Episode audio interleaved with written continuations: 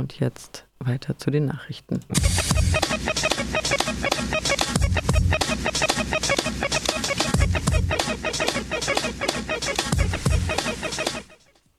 Jetzt erst einmal die Nachrichten vom 5.10.2021 im Überblick.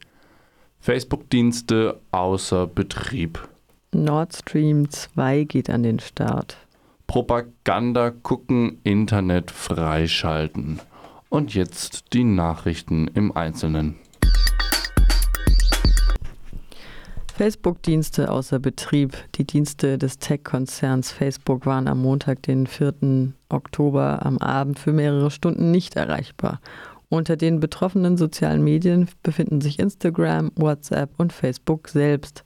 Millionen von NutzerInnen beklagten auf Twitter unter dem Hashtag WhatsApp Down und Facebook Down den Ausfall der beiden Dienste. Neben den Meldungen über die fehlende Verbindung steigen viele KundInnen kurzerhand auf andere Messenger-Dienste wie Telegram oder Signal um.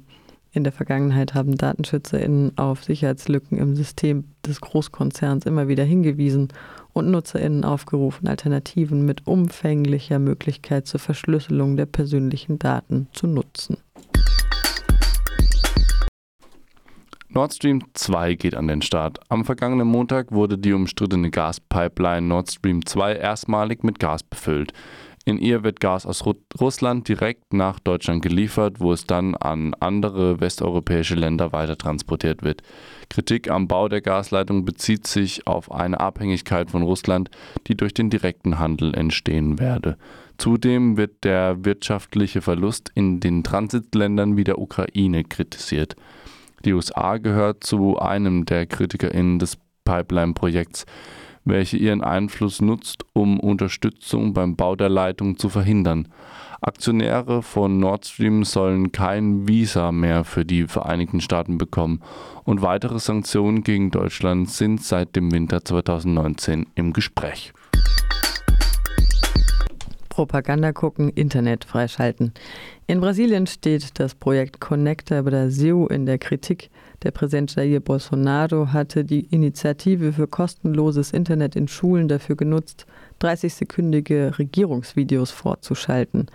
Um eine kostenfreie Verbindung zum Internet für SchülerInnen anzubieten, nahm das Ministerium für Kommunikation rund 2,7 Milliarden Reais, etwa 430 Millionen Euro in die Hand.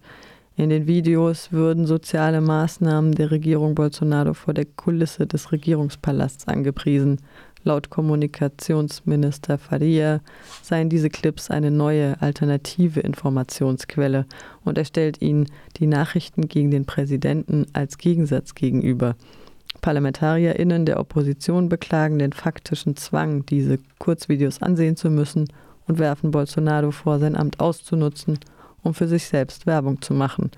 Besonders im Nordosten des Landes wird diese Wahlwerbung gezielt eingesetzt, um in den traditionellen Hochburgen des Ex-Präsidenten Lula da Silva Stimmen zu gewinnen. Am Samstag gingen tausende Menschen wieder unter dem Motto Forda Bolsonaro in 250 brasilianischen Städten auf die Straßen, um für die Amtsenthebung des Präsidenten zu kämpfen.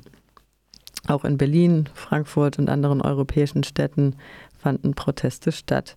Die Menschen werfen dem Präsidenten einen Genozid an der prekarisierten schwarzen und indigenen Bevölkerung vor, sowie mehrere Korruptionsskandale um Impfungen und die in die Höhe schnellenden Lebensmittelpreise im Land.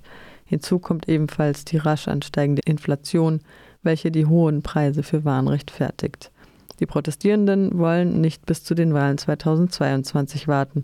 Ein breites Oppositionsbündnis aus Aktivistinnen und Künstlerinnen arbeitet daher seit Monaten an einem Amtsenthebungsverfahren, welches Bolsonaro aktiv behindert.